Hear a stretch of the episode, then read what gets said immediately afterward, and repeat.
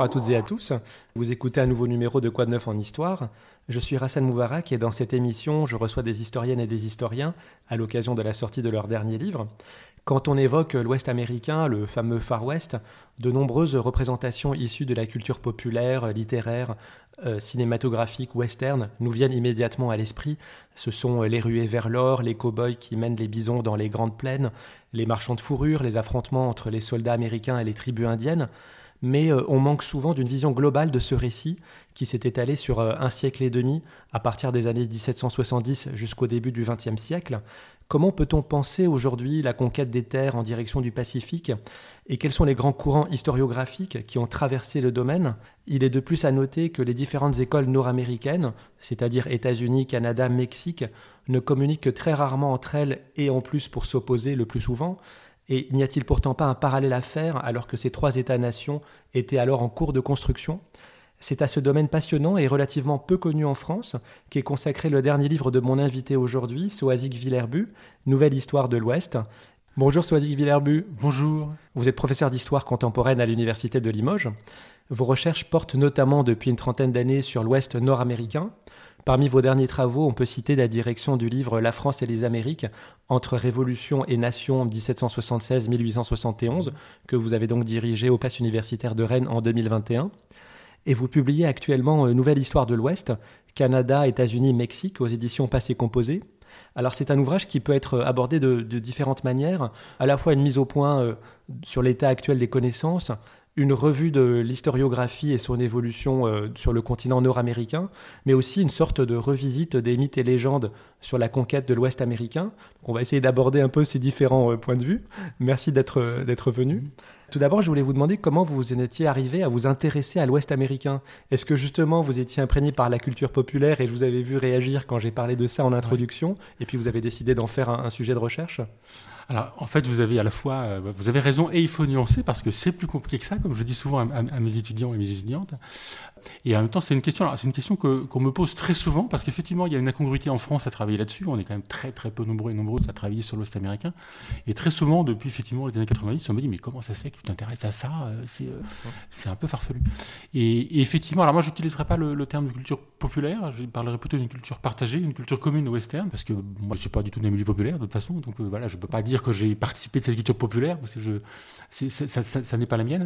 mais il y a bien une culture partagée western. Et, d'où ça vient? Bah oui, j'ai été baigné euh, dans cet univers cinématographique western, et je dois dire merci à, Eddie Mitchell et, à la dernière séance, qui, qui, nous proposait des westerns cinématographiques à la télévision française dans les années 80, et que je regardais avec mon père et ma sœur et mon petit frère, mais je ne suis pas sûr qu'il était assez vieux pour le regarder à cette époque-là. Donc on regardait ça évidemment. Il y avait la bande dessinée, parce qu'il y avait quand j'étais euh, petite, euh, la bande dessinée Blueberry, Lucky Luke, les, les, tuniques bleues, tout ça. Enfin voilà, ça faisait partie de ma culture. Donc euh, après, il est évident que tous ceux qui ont lu euh, Blueberry et qui ont regardé les westerns ne sont pas spécialistes universitaires de l'Ouest américain, heureusement, sinon le, champ serait un peu dense. Après, il faudrait trouver effectivement ce qui a fait que chez moi, cette culture partagée s'est transformée en, champ académique. Quoi. Là, mmh. effectivement, c'est autre chose pour le coup. Vous parlez là d'une nouvelle histoire de l'Ouest. Qui dit nouvelle, c'est qu'il y en a une ancienne, ou en tout cas euh, classique. Et en l'occurrence, euh, c'est la thèse de la frontière, qui a été développée par l'historien américain Frederick Jackson Turner à la fin du 19e siècle. Est-ce que vous pouvez nous rappeler quel concept il met derrière ça? Effectivement, le bouquin s'appelle Nouvelle. Alors, je, précise d'ailleurs que c'est un choix de mon éditeur, mettre Nouvelle, parce que ma, pudeur me l'empêchait un peu, je crois. Euh, mais effectivement, l'idée, c'est de faire une nouvelle histoire de l'Ouest, sachant que le titre renvoie finalement à ce qu'on appelle la New Western History dans les années 80, donc la nouvelle histoire de l'Ouest, hein, concrètement, et qui, effectivement, a voulu s'opposer à Turner. Euh, le, récit turnerien étant euh, né en 1893. Alors, à nouveau, hein, c'est plus compliqué que ça. C'est-à-dire que Turner, quand il élabore sa théorie de la frontière en 1893, il ne fait finalement qu'adapter au champ académique un récit partagé qui court depuis un siècle sur le, sens de, l'histoire américaine, qui serait une conquête de l'Ouest, globalement. Mais lui, effectivement, il adapte ça, il en fait une théorie euh, scientifique universitaire, cette théorie de la frontière, avec cette idée qu'effectivement, la nation états-unienne naît dans le mouvement vers l'Ouest, et vraiment vers l'Ouest, hein, pour lui, il n'y a pas d'autre mouvement que cette conquête euh, masculine et blanche, on va dire, de l'Ouest américain, qui crée une nation de fermiers, individualistes, euh, libres, euh, une démocratie rayonnante. Hein. Alors, le, concept va être après beaucoup plus utilisé. Alors, il, est critiqué dès l'époque hein, par certains historiens et historiennes, enfin plutôt historiens à l'époque. il sera triomphant au moment de la guerre froide. Parce qu'on voit bien a l'usage politique peut en être fait. Et dans le combat contre l'URSS, le récit de la frontière est idéal. Il permet de mettre en scène effectivement une nation libérale, démocratique, triomphante. Et il a fallu effectivement pas mal d'années pour que les historiens et les historiennes arrivent à, déconstruire l'objet. Et qu'est-ce qui explique justement que de nouvelles interprétations arrivent? Parce que cette euh, théorie de la frontière, elle est euh, prédominante dans les universités américaines pendant plus de 50 ans, et évidemment elle retentit aussi euh, bah, sur la, culture populaire, hein, si on peut employer le mot. Qu'est-ce qui fait que de nouvelles théories émergent? Est-ce qu'il a fallu attendre que Turner meure pour qu'on ose le critiquer dans les universités américaines? Alors, non, il n'a pas fallu attendre que Turner meure, mais il critique de Turner, elle s'est faite en plusieurs vagues. Alors, dès, le début du siècle, il y a des historiens progressistes, un peu marqués à gauche, qui le critiquent, au, nom de, l'économie, parce que dans, la pensée de Turner, l'économie est un peu absente. Il y a des critiques timides dès les années 50-60, mais surtout, évidemment, euh, ce qui va amener la grande vague critique et ce qu'on va appeler la nouvelle histoire de l'Ouest dans le champ états-unien, c'est toute la, contre-culture, d'une certaine manière, et le fait que dans les années 70, aux États-Unis, arrivent dans le champ euh, historiographique toutes les minorités donc on amène effectivement les populations afrodescendantes, amérindiennes, euh, hispaniques, euh, l'histoire environnementale qui émerge aussi comme champ euh, dans les années 80. Et ce qui est intéressant, c'est finalement que l'Ouest va être le dernier champ dans lequel ces nouveautés vont arriver, sans doute parce que le poids de la frontière dans l'imaginaire américain fait qu'il y a un léger retard historiographique. En, en histoire de l'Ouest, ça a été compliqué, plus compliqué de déconstruire le récit de l'Ouest que d'autres en fait. J'ai eu l'impression en lisant le livre que ces nouvelles analyses, en fait, elles réexploraient certains pans de la conquête, mais euh, aucune ne proposait vraiment de vue globale. Alors forcément, une vue globale est simpliste, mais que du coup, il n'y a eu aucun concept suffisamment fort qui a, qui a supplanté le concept de frontière de Turner. Donc est-ce qu'aujourd'hui, euh, c'est vraiment le cas? Est-ce que le concept de frontière reste encore euh, valide ou est-ce qu'on l'a complètement mis au rebut? Alors, on l'a mis au rebut et on l'a redécouvert. Alors, c'est une histoire qui est compliquée parce qu'effectivement, les, praticiens de ce qu'on va appeler la nouvelle histoire de l'Ouest dans les années 80 disent qu'il faut oublier Turner. Concrètement, mm. voilà, il faut jeter Turner aux orties. Ce qui est un, schéma habituel dans l'historiographie hein, pour euh, s'imposer. On dit que les autres sont vraiment, c'est très mauvais, il faut oublier. Donc, l'idée était vraiment d'oublier complètement Turner, de ne plus jamais utiliser le terme de frontière. Ça a été compliqué d'une part parce que euh, c'est quand même assez politiquement marqué et dans les milieux de droite, voire d'extrême droite états-unienne, bah, le terme de frontière restait encore utilisé pour euh, continuer de valoriser le récit national. Et dans les milieux historiens, du coup, bah, il a quand même fallu trouver autre chose que la frontière pour expliquer l'Ouest. Et il y a eu une, explosion de concepts autour des grounds, notamment hein, le middle, native, divided, enfin plein de grounds possibles, imaginables, et d'autres concepts qui, qui, ont émergé comme ça pendant 10-15 ans. On a eu euh, une foule de concepts destinés à remplacer la frontière. Euh, certains sont encore utilisés aujourd'hui. La frontière est revenue un peu par la bande des historiens réutilisent la frontière, mais pas tant pour l'histoire de l'Ouest, finalement, que pour l'histoire euh, l'histoire moderne, hein, l'histoire du, XVIIe et du XVIIIe, plutôt sur la côte Est, finalement, on, se remet à utiliser la frontière. Et ce qui est intéressant, c'est que, euh, moi c'est là-dessus que moi je, mets l'accent, c'est qu'il me semble qu'on peut très bien la réutiliser en oubliant, enfin en oubliant, évidemment en ne reprenant pas le discours exceptionnaliste turnerien, mais notamment en prenant ce que les historiens euh, du Mexique ou de l'Argentine ont fait, parce qu'ils ont réutilisé le concept de frontière, la frontera, au sens hispanique du terme, et ils ont malaxé le concept, et, euh, on peut, à mon sens, le réutiliser en tenant compte de ces, de usages par les, les historiens hispanisants. Là, vous venez de, parler du Mexique. Il n'y a pas un Ouest, mais au moins trois. Euh, en l'occurrence, euh, les États-Unis, le Canada et euh, le Mexique. Et puis qu'il y avait des échanges. Hein. enfin, ils étaient interdépendants, des échanges de population, de marchandises, de part et d'autre des frontières. Frontières d'ailleurs qui ne sont fixées que tardivement. Par exemple, la frontière actuelle entre les États-Unis et le Mexique n'est fixée que depuis 1853. Or, les historiens de ces trois pays communiquent peu et je voulais qu'on revienne un peu sur ça, et notamment sur l'opposition qui est très forte entre le Canada et les États-Unis, qui est, j'ai l'impression, euh, pratiquement une séparation d'ordre moral. Ah oui, oui, moi je, pense hein, que la séparation est vraiment d'ordre moral.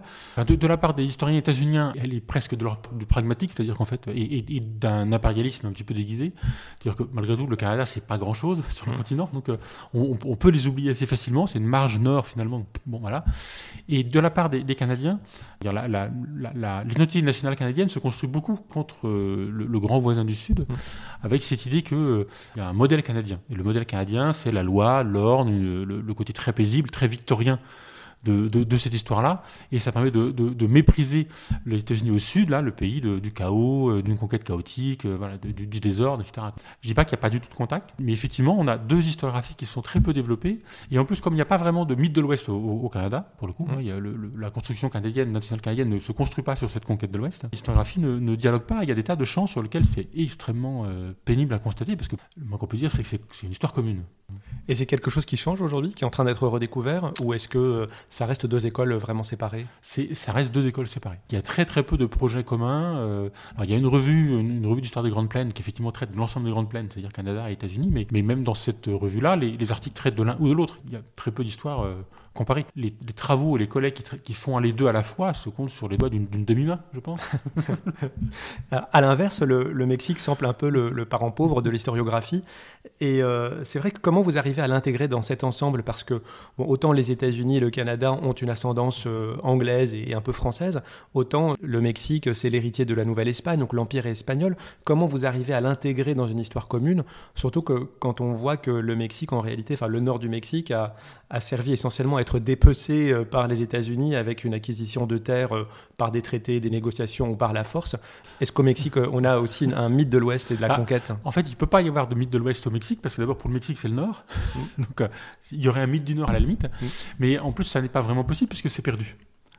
Et c'est perdu dans la guerre. C'est une défaite qui a, qui mené à la perte du nord du Mexique. Donc, euh, euh, alors, d'une part, il y a beaucoup plus de dialogue historiographique vers le Mexique que vers les États-Unis, que vers le Canada, côté États-Unis, parce que comme une partie de l'Ouest états-unien a été mexicain, le, dialogue est naturel, et puis les archives, de façon, sur lesquelles les historiens travaillent pour la période antérieure à 1848, sont des archives espagnoles et mexicaines. Donc le dialogue là, pour le coup, il est évident. Puis des Bolton dans les années 1920, il y, a eu cette conceptualisation du nord de la Nouvelle-Espagne comme étant partie prenante de, l'histoire des, USA. Donc pour le coup, là, il y a sans doute plus de dialogue à la fois archivistique et, euh, entre collègues, mais avec des, impasses quand même, effectivement, parce que c'est un territoire conquis et qu'effectivement, au Mexique, cette histoire-là, alors elle, est traitée, je ne dis pas qu'il n'y a pas du tout de, travail, il y, a, des très bons euh, collègues mexicains qui travaillent sur cet espace-là.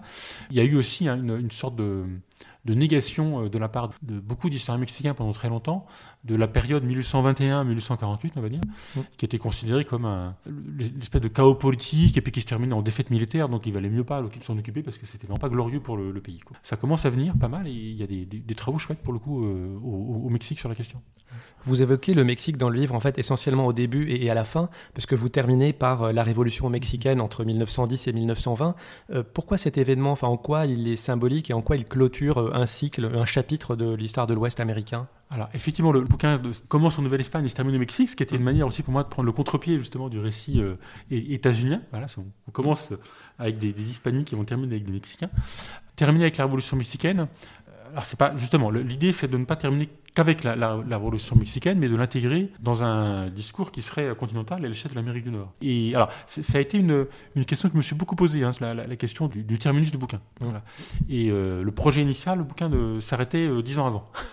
Oui, parce que par exemple, le concept de la frontière se termine en 1890, au moment où aux États-Unis toutes les terres sont conquises, même si euh, c'est en 1912 que les deux derniers États sont créés, Nouveau-Mexique et Arizona. Mais donc vous avez terminé un petit peu plus tard. J'ai fait finalement 10, ans de plus en, y réfléchissant bien, parce qu'il me semblait que justement, si je pensais le, destin à l'échelle du continent, la trajectoire continentale, on avait quand même une décennie, là, les années 1910, euh, qui partageait beaucoup de choses euh, dans les trois pays, puisqu'on avait, bon, certes, cette révolution mexicaine, qui est un, une, toute révolution, hein, une espèce de chaos, mais très, euh, très intéressant à travailler parce qu'il se produit beaucoup de choses euh, dans cette histoire de révolution mexicaine. Il s'invente beaucoup de choses, c'est extrêmement intéressant. Mais euh, aux États-Unis et au Canada, c'est la même décennie, voit aussi la gauche s'agiter, c'est un temps de grève, de grève massive, de, partis de gauche puissants dans, dans, l'Ouest notamment, dans les mines, et de mouvements de grève qui vont mal se terminer autour de 1920.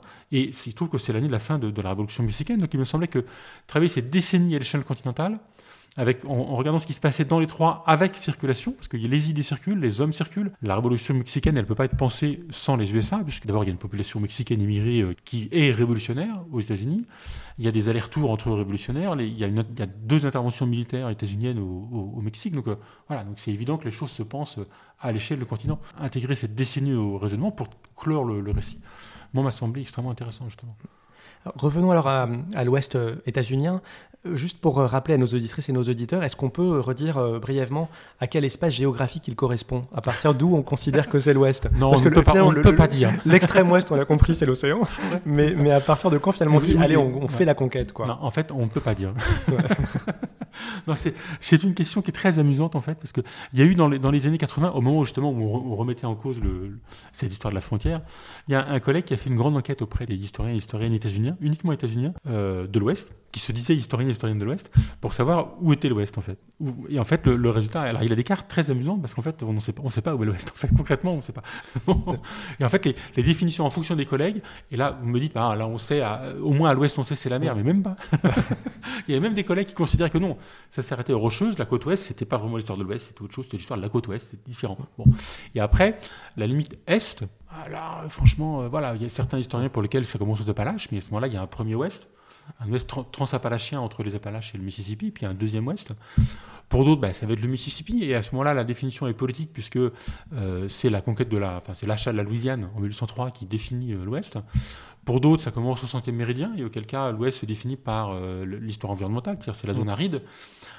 Et comme en plus, effectivement, moi je veux traiter du Mexique et des États-Unis en, en, même temps, les choses ne sont évidemment pas évidentes. Alors, globalement, effectivement, le Mississippi, pour moi, fait effectivement une, une barrière, sachant que je considère aussi qu'il y a bien un premier ouest et un deuxième ouest. Hein. Il y a un premier ouest entre, entre Appalaches et Mississippi, et, ce qui se construit dans le deuxième et sort du premier, finalement. Hein. Mm. Il, y a, un, continuum évident, mais c'est un des aspects sur lesquels la nouvelle histoire de l'Ouest voulait s'imposer, justement, en disant qu'il justement, il ne fallait pas faire l'histoire de la frontière, qui était un mouvement, mais l'histoire de l'Ouest, qui était une région qui était donc à l'ouest du Mississippi. Ce qui me semble est se couper complètement des dynamiques euh, précédentes aussi. Oui, puis vous montrez bien que de toute façon, c'était pas cette conquête, c'était pas un rouleau compresseur. Il y a des zones qui sont très à l'ouest géographiquement, qui sont conquises, euh, pacifiées, intégrées, bien avant d'autres qui sont euh, encore dans les grandes plaines. Hein. oui, le, le, mouvement, il n'est évidemment pas linéaire d'est en ouest, et de toute façon, il vient aussi de partout du nord, de l'est, du sud, euh, et puis de l'intérieur, puisque les puissances indiennes sont elles-mêmes parfois expansionnistes vers l'est. Enfin voilà, c'est, euh, il, y a, plusieurs frontières, j'allais dire, sur le continent.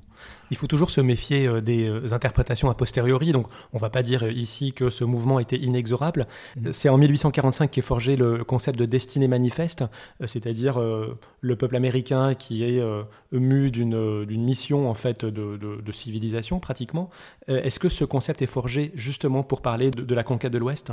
Le, terme est à ce moment-là, mais l'idée, elle est là bien avant. Hein. Mm. Euh, l'idée, je dirais, elle est là quand même dès, la Révolution américaine. Les États-Unis naissent comme nation euh, quand même un peu, un peu messianique d'une certaine manière. Et, une des raisons de la Révolution, parmi euh, plein de raisons, hein, c'est la volonté de franchir les, Appalaches, parce que les Britanniques avaient mis une, barrière mentale, hein, il n'y a, pas de frontières, aux Appalaches, en disant de l'autre côté des Appalaches, les colons n'iront pas, c'est une terre réservée au commerce avec les Indiens. Et parmi la revendication qui mène à l'indépendance, il y a cette volonté de passer les Appalaches pour aller vers l'Ouest. De toute façon. Donc, euh, les États-Unis naissent effectivement euh, d'une volonté euh, de, conquête de l'Ouest. Enfin, ça peut paraître assez bête de le dire comme ça, mais effectivement, c'est au, fondement de leur identité quand même. Hein. Quelles sont les grandes forces, enfin, quelles sont les grandes promotions de cette expansion? Parce que on a souvent l'image, et on va revenir beaucoup lors de cet entretien sur les images classiques, les images d'épinal qu'on a sur cette conquête, avec les pionniers héroïques, les trappeurs, les coureurs de bois. Mais vous montrez aussi qu'il y a un rôle très fondamental de l'État, de la planification fédérale et des grandes entreprises. Qu'est-ce qui euh, joue vraiment euh, un, rôle primordial là-dedans? L'État fédéral, il est évidemment euh, majeur là-dedans. Ça, vaut pour le Canada aussi, hein, mmh. parce que la conquête au sens militaire, elle est mise en place par l'État fédéral. Les terres, une fois conquises, sont des terres fédérales. Donc c'est l'État qui redistribue la terre. Les chemins de fer n'auraient jamais pu se développer sans l'aide fédérale, parce qu'ils ne sont pas rentables. Sans l'aide fédérale, notamment les dons de terre, etc., ils n'auraient jamais pu se développer. La culture, euh, des terres arides n'aurait pas pu se développer sans euh, une politique fédérale euh, sur l'eau. Sur enfin voilà, donc l'État, il est toujours là. Et ça vaut pour le Canada aussi. Hein. Pour le coup, là, il y a des parallèles évidents à faire. Oui, ça c'est vrai, c'est un point intéressant. Vous avez parlé des grandes compagnies de chemin de fer et donc moi j'ai appris que leur activité euh, en soi était forcément déficitaire parce que construire des grandes lignes de chemin de fer pour aller vers le Pacifique et avec euh, tous les peuplements qui se font euh, tout le long n'était pas une activité très rentable et qu'en fait il y avait une collusion entre l'État et les grandes entreprises, ces dernières recevant des, immenses parcelles de terre et qu'elles revendaient ensuite. Et donc on voit en fait un peu une collusion entre alors l'État et le patronat pour, pour employer une expression simple. Voilà, et puis en plus vous avez dit qu'il y avait eu des grèves des, mineurs, etc. Donc il y a un vrai mouvement social qui se constitue un peu tardivement. Est-ce qu'on peut dire que l'ordre social et économique bah, de la côte Est va aussi être importé au fur et à mesure de l'avancée?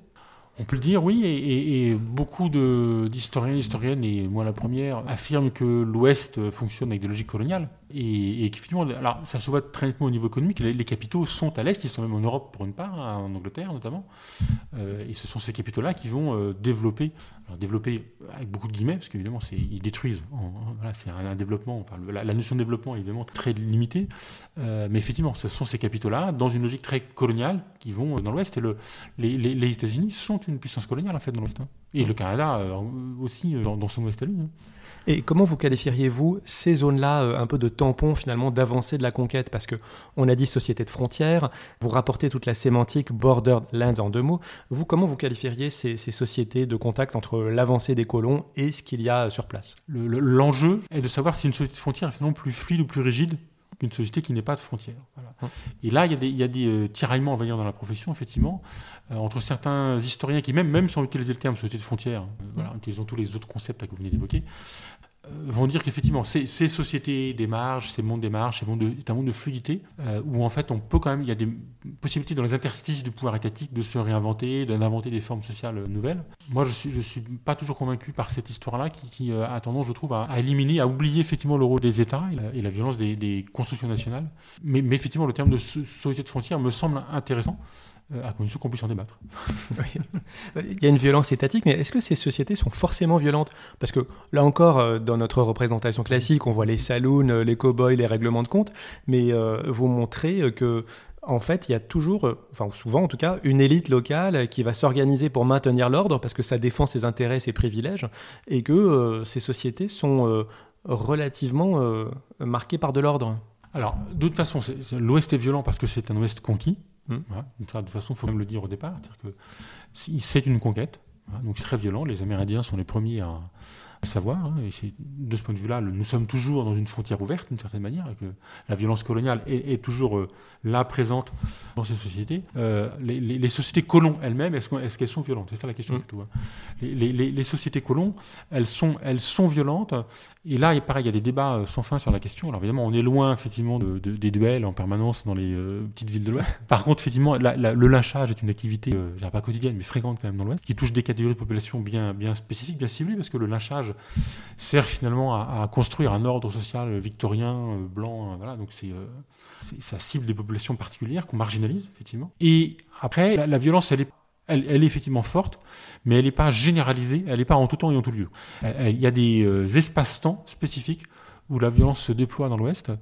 Par exemple, dans, les, villes de bétail, où les cowboys arrivent, euh, dans les premiers moments de, colonisation, dans les conflits d'usage hein, euh, entre éleveurs et euh, fermiers, par exemple, là, il peut y avoir aussi des, conflits.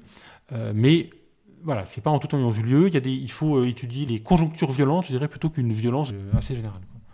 Dans les premiers temps, la grande majorité des, gens qui voyagent, les, explorateurs, ce sont des hommes jeunes, euh, célibataires, et on voit que les femmes, au départ, euh, bah, c'est souvent euh, de la prostitution, et, elles sont souvent invisibilisées. Et puis après, les gens s'installent, alors que vous montrez bien que les terres sont arides, et donc c'est pas forcément très facile de s'installer. Qu'est-ce qui explique qu'on passe comme ça d'une vision un peu de pionnier, d'explorateur, à une vision de peuplement?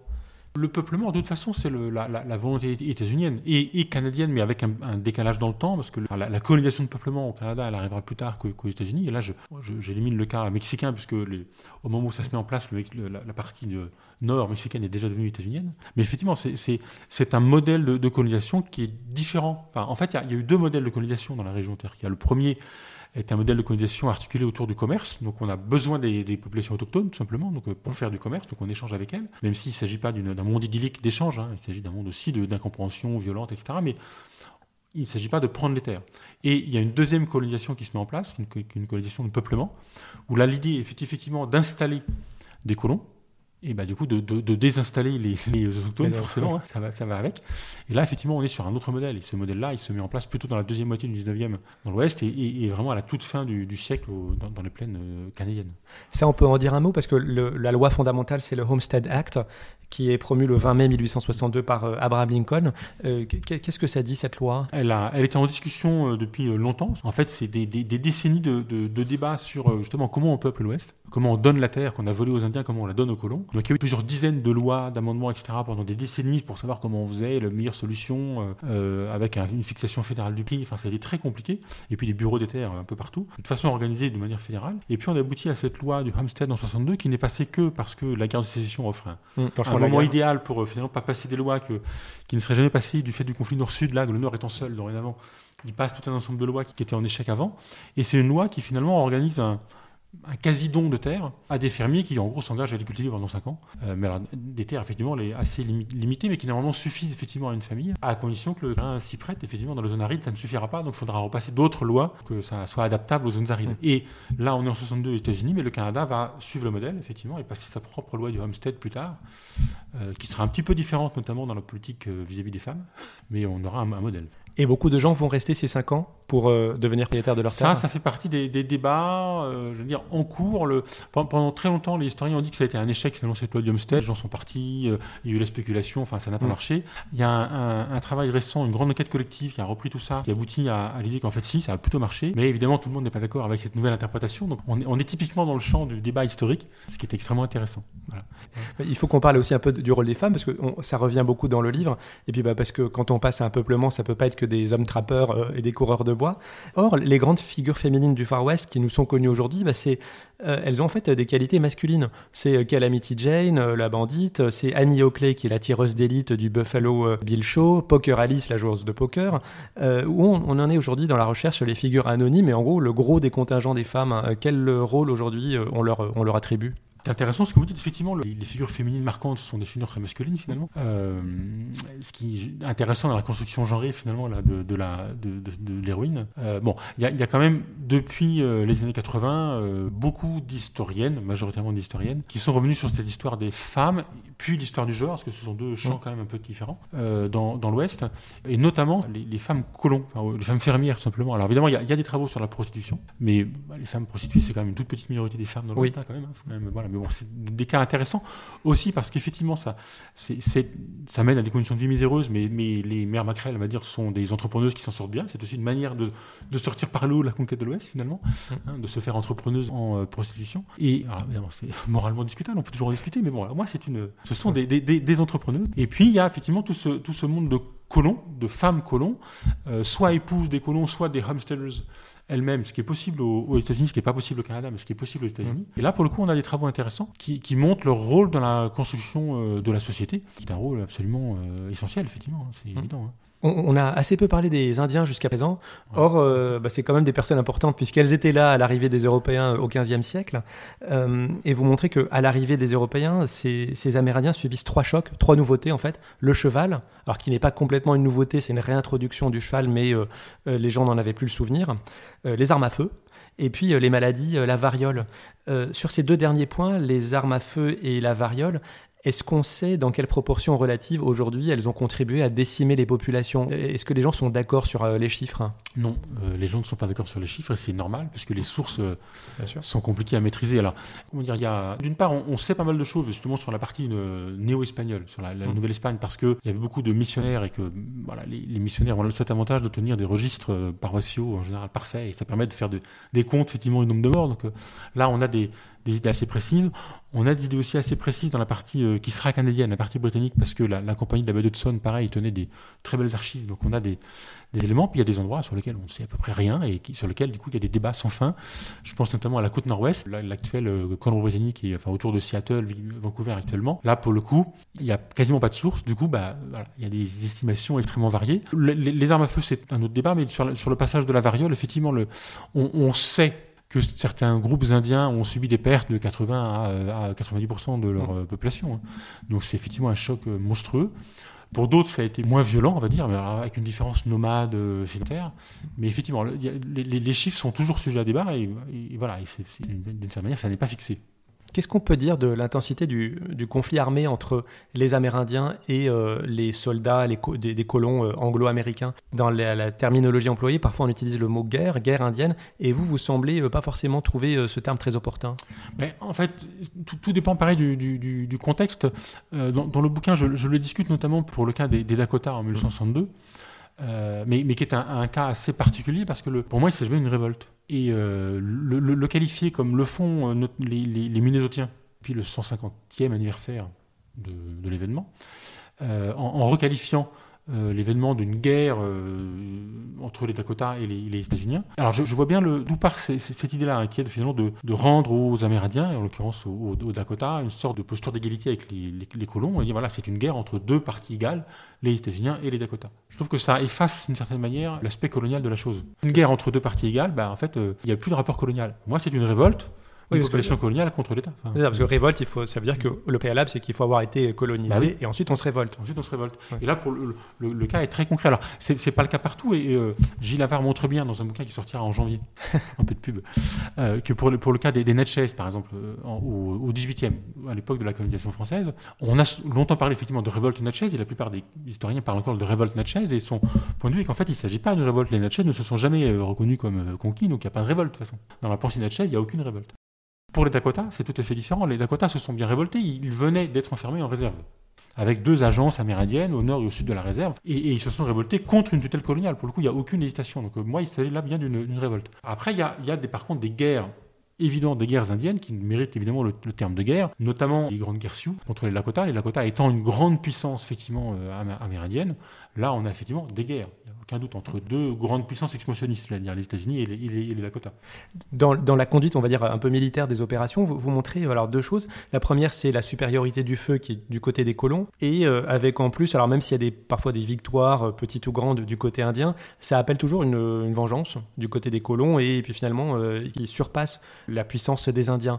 Donc ça, c'est la première chose. La deuxième, j'ai aussi l'impression que autant les, les, colons avaient parfois un commandant militaire unique et hiérarchisé et donc respecté, bah en fait, euh, ils jouaient beaucoup sur les divisions des Indiens qui euh, avaient leurs chefs, mais qui, euh, ces chefs-là, n'avaient pas autorité sur un très large groupe de personnes. Et donc, en fait, au sein même de certaines tribus, eh ben, il pouvait y avoir en fait des, des, divisions, des, des, dissidences, puis des, gens qui n'allaient pas au combat avec les autres. C'est sans doute vrai. Le problème, je relèverai là, c'est que à partir du moment où on parle de division et qu'on dit que voilà, leur faiblesse c'est qu'ils sont divisés, c'est aussi une manière de souligner en creux que leur système politique finalement serait euh, moins efficace qu'un euh, système centralisé à l'européenne et comme les colons euh, arrivent. Et ce qui me semble pas non plus une, perspective. Ça, reste un peu européocentré comme discours d'une certaine manière, sans vouloir vous faire offense. Non, non. Mais ça reste un peu européocentré. Effectivement, on peut dire voilà, le pouvoir est divisé, ça fonctionne pas. Mais en fait, il s'agit juste d'une mode de pouvoir qui est totalement décentralisé, fragmenté qui n'est pas ni plus ni moins efficace d'une certaine manière, euh, mais effectivement qui, qui, n'est pas compris, au départ au moins, par les, populations colons, qui euh, souvent, notamment quand ils veulent pas passer des traités, bah, cherchent un chef en face pour signer le traité. Il n'y en a pas, parce que le pouvoir est euh, totalement décentralisé, que les chefs peuvent différer en fonction du secteur d'activité, contrairement au monde euh, colon. Donc on a du mal à, trouver. Et puis effectivement, il y, a cette fragmentation qui fait que ceux qui vont signer entre guillemets la paix, bah, en fait, ils ne représentent pas l'ensemble d'une population parce que mm. elle est fragmentée et c'est comme ça que ça a toujours fonctionné. C'est pas une division euh, euh, qui serait péjorative, c'est un fonctionnement politique qui est différent. Mais effectivement, ça a aussi joué des tours effectivement dans, ces gares-là parce qu'effectivement, des fois, on pense faire la paix et en fait, on fait pas la paix. Bah, vous venez de remettre comment cette conquête de l'Ouest un peu dans le contexte des colonisations européennes du 19e siècle, hein, parce que c'est un peu il y a des similitudes en tout cas, mais euh, justement, quelles sont les différences? Parce que les Européens qui vont coloniser en Afrique, en Asie, ils ont un océan, euh, une mer à franchir. Là, c'est une continuité quand même euh, terrestre. Donc, est-ce que les colons anglo-américains perçoivent les Amérindiens différemment de ce que les Français, les Anglais vont percevoir les peuples colonisés. Est-ce que pour eux, c'est des gens qu'il faut intégrer? Est-ce que c'est ou est-ce que c'est des complets étrangers? Ça, ce sont des chantiers en cours. Je veux dire, il y a actuellement, euh, euh, non pas actuellement, elle, a dû se terminer cet été à Denver, au musée des beaux-arts de Denver, une exposition euh, très intéressante qui, compare la, peinture de l'Ouest américain et la peinture orientaliste en disant voilà, il y a des passerelles évidentes, et c'est vrai que quand on regarde les tableaux, on se dit bah oui, quand même, quand même ça, tombe sous le sens qu'il y a des passerelles à faire, et c'est intéressant que le musée de Denver, qui est un très beau musée, euh, se, mêle de faire cette comparaison. Les, imaginaires coloniaux sont euh, très partagés. Et même à l'époque, quelqu'un comme Tocqueville, par exemple, quand il parle de l'Algérie, il, il, connaît les États-Unis, de surcroît. Il compare. Pour lui, il y a, voilà, d'une certaine manière, il y, a, il y, a, des modèles qu'il faudrait appliquer, etc. Donc, et de même que beaucoup d'analystes à l'époque, quand ils examinent la Russie, la conquête russe de son Far, East, euh, compare avec le Far West euh, et États-Unis. les, choses sont pensées de manière commune et, il s'agit bien d'une appropriation coloniale. Et à partir du moment où on dit que voilà, c'est une appropriation coloniale de l'Ouest américain, il faut effectivement le penser euh, à l'échelle globale. Il y a des points communs. Évidemment, le fait que ce ne soit pas ultramarin. Effectivement, là, il y a un, élément de différence. mais, mais si on dit que c'est une colonisation de peuplement, bah, il faut l'insérer dans des logiques de colonisation de peuplement et comparer avec l'Afrique du Sud, avec l'Australie, la Nouvelle-Zélande, etc., l'Argentine. Et il est établi évidemment que les Amérindiens ont subi la colonisation, ils ont été dépossédés de leurs terres, euh, parqués dans des réserves, euh, et puis c'était au moment où donc l'État-nation américain se construit. Est-ce qu'ils ont, enfin, l'identité amérindienne a une place dans l'imaginaire euh, américain, ou est-ce que c'est simplement du folklore comme dans les Wild West Shows Là, c'est une question euh, complexe et qui en plus aujourd'hui est revisitée. C'était cette année ou l'année dernière, je ne sais plus, c'est cette équipe de football américain, je crois, qui s'est débaptisée parce qu'elle s'appelait les Peaux Rouges et ça ne marchait pas. Les Redskins, c'est ça hein De Washington, je crois. Mais effectivement, il y a, cette, euh, cette, revisitation euh, complexe. là, là, pour le coup, je dirais qu'il y a une nette différence entre les États-Unis et le Canada dans la gestion de la mémoire et la gestion de la mémoire de la conquête. le, le fait que le Canada ait mis sur pied une commission vérité et réconciliation à l'échelle fédérale pour réfléchir notamment à la question des pensionnats et qui a abouti à l'idée que le Canada, en tant qu'État fédéral, avait mené un génocide culturel contre les populations amérindiennes, c'est fondamental. Ça n'a jamais été le cas aux États-Unis. L'État fédéral n'a jamais mené ce type de politique de mémoire. Il y a des exemples ponctuels dans certains cas dans l'Ouest américain, mais il n'y a jamais eu de politique de mémoire euh, fédérale mm. de ce type-là. Donc là, il y a vraiment un, un écart, et du coup, la, mémoire amérindienne reste une mémoire euh, pleine de, non-dits, j'allais dire, qui reste encore à régler. Des petits mots pour terminer, euh, sur le, bah, la culture populaire, parce que c'était, on a commencé un peu l'entretien sur ça. Est-ce que vous, continuez à voir des films et lire des bandes dessinées en rapport avec euh, les, enfin, voilà, les westerns, euh, l'Ouest, ou est-ce que vous faites une overdose? Euh, non, alors je ne fais pas complètement une overdose. Alors d'abord les westerns, d'abord il, il en sort assez peu sur les écrans, et c'est vrai que bon, du coup quand il en sort un de temps en temps, je vais le voir quand même. Mais par exemple Killers of the Flower Moon, qui ben, est ah non, euh, j'ai raté celui-là, c'est ah. fou. Hein. Alors c'est vrai que c'est, alors c'est 1920, donc oui, c'est un petit peu après votre livre. Coller, mais j'ai hésité, j'ai hésité, puis finalement je, je sais pas, voilà, bon, je, je le verrai sur petit écran. Euh, mais bon, par contre les bandes dessinées, effectivement, j'en rate peu. oui, vous avez d'ailleurs publié en 2015 aux éditions Cartala un livre qui s'appelle euh, BD Western Histoire d'un genre. Donc j'imagine effectivement vous êtes euh, amatrice euh, du genre, en plus d'être experte. Est-ce que vous trouvez qu'il y a un renouveau aussi des thèmes abordés dans la bande dessinée, un peu comme un renouveau dans l'historiographie? Alors, c'est une question piège d'une certaine manière, que je ne voudrais pas me, mettre à dos tous les auteurs que je connais pour partie, donc attention. En fait, ce qui me, ce qui me frappe surtout dans la, bande dessinée western, c'est que les, auteurs, et, et, je leur fais pas du tout grief de ça, ne, ne lisent pas d'historiographie de, de l'Ouest américain, puis c'est normal. Et, jamais je ne reprocherai à un, auteur de bande dessinée de ne pas respecter la réalité historique, parce que ce qu'il écrit, c'est de la fiction. Mm. Donc, euh, L'avantage qu'ils ont par rapport à moi, c'est qu'ils sont totalement libres et qu'ils écrivent ce qu'ils veulent. Voilà. Ça, c'est quand même plutôt bien pour eux. Donc, euh, après, il y, en a quand même beaucoup qui euh, disent voilà, on, écrit effectivement de l'histoire. Voilà. Du coup, je peux me permettre de critiquer dans, certains cas. Mais la, plupart de, de, ces auteurs renvoient non pas tant à l'historiographie de l'Ouest américain qu'au palimpseste de représentation de l'Ouest américain. Et beaucoup de ces auteurs, en fait, sont imprégnés d'un imaginaire western, mais western cinématographique. Et en fait, leurs bandes dessinées sont euh, la reprise euh, assumée souvent hein, de, de l'imaginaire, de western cinématographique, etc. Alors, j'allais dire des strates de western cinématographique, de le western hollywoodien, et même les westerns hollywoodiens, parce que même ont évolué, puis le western italien, le, voilà, il y a des tas d'éléments. De, euh, moi, ce qui me frappe quand même, c'est le, dans la, la, masse de production, c'est le manque d'originalité, quand même. Hein, c'est pareil. Mais après, il y, a de, il y, a de, très bonnes bandes dessinées western récentes et des, que j'adore, par mmh. ailleurs. En tout cas, moi j'avais fait un sondage euh, il y a quelques jours sur Twitter sur euh, euh, votre bande dessinée emblématique de ce monde-là et Blueberry était évidemment sorti largement en bah, tête. voilà. je suis d'accord, Blueberry, je, reste moi, je, je, les relis de manière assez régulière, ça reste un truc assez fabuleux pour moi, Blueberry. après, récemment, non, il y a quand même des, la série des Gus de Christophe Blain est quand même mm. un, sommet récent. Bouncer de Book euh, et, pour moi aussi une très bonne BD. Donc deux genres très différents pour le coup. Euh, Gus et Bouncer, ça n'a rien à voir. Mais on a là, Bouncer étant beaucoup plus, euh, surtout maintenant que Book a repris la série seule, beaucoup plus dans l'héritage de Blueberry que ça n'était au moment où Jodorowsky faisait le scénario, où là, effectivement, il y avait un côté un peu, un peu fantastique, mais voilà, il y a quand même de très bonnes choses. Hein. Mais beaucoup de choses sans intérêt aussi. Oui. Alors vous m'avez dit que les auteurs de bande dessinée pouvaient avoir un petit peu plus de liberté que vous. Alors bah, si on revient à ce livre, est-ce que c'est vous qui avez choisi la couverture du livre? Est-ce qu'on peut en dire un mot? Parce qu'elle est, magnifique. On peut dire un mot de la couverture. Alors il y, a une histoire sur la couverture parce qu'on on a très vite décidé qu'il fallait mettre effectivement un tableau. On avait trouvé le tableau d'un peintre contemporain franco-américain installé dans l'Ouest américain euh, et qui fait des tableaux euh, qui ressemblent à celui-là. C'est un peintre contemporain qui peint actuellement, qui vend très bien d'ailleurs aux États-Unis. Il fait fortune avec ça, mais qui fait de la peinture effectivement comme il y a un siècle, comme Russell, etc. La, même. Et l'idée était justement de montrer qu'il bah, y a une, stabilisation euh, des, représentations sur ce mode-là. Bon, on n'a pas pu avoir les droits du tableau, donc on a pris ce tableau de, Charles Russell. Vous n'êtes pas le premier à me dire que la couverture est vraiment superbe. Charles Russell est un, est un peintre cow-boy. Il est très célèbre aux États-Unis, beaucoup moins en France évidemment, mais c'est un cow-boy. Euh, et qui, au, moment où le monde cowboy s'est un peu effrité, euh, comme il peignait, il a abandonné la carrière de cowboy, il, il s'est fait peintre. Voilà. Et effectivement, il y, a, parmi son œuvre qui est très belle, hein, moi j'aime beaucoup euh, ce que fait Russell, et puis je m'en sers beaucoup auprès des étudiants aussi, hein. il y a ce très beau tableau qui renvoie à l'imaginaire. L'idée était que la, couverture renvoie à l'imaginaire, à la culture partagée effectivement de l'Ouest, quitte à ce que le bouquin, lui, surprenne un peu. Surprenne un peu quoi. ben ce qui est surprenant d'ailleurs, c'est pourquoi ça s'appelle Nouvelle Histoire de l'Ouest? Pourquoi il n'y a pas Far West ou pourquoi Américain? Parce que bon, moi quand j'ai vu une Nouvelle Histoire de l'Ouest et je vois Soazic, je me dis tiens, elle va parler du Finistère. mais, en fait, non, pas du tout, ça parle des États-Unis. Oui, mais il y a le sous-titre quand même. En fait, moi, je voulais parler de l'histoire de l'Ouest américain hmm. parce que l'Ouest américain, ce sont les États-Unis. Voilà. Euh, moi, quand je, suis arrivé avec le projet, c'était l'Ouest nord-américain. Hmm. Mais l'Ouest nord-américain, ça dit rien à personne. Oui, et puis ça, ça n'inclut pas nécessairement le Mexique dans l'imaginaire bah, des gens. Euh, Donc en fait, euh, du coup, on a trouvé ce, compromis là, qui est l'histoire de l'Ouest, mais avec un sous-titre Canada, États-Unis, Mexique. Voilà.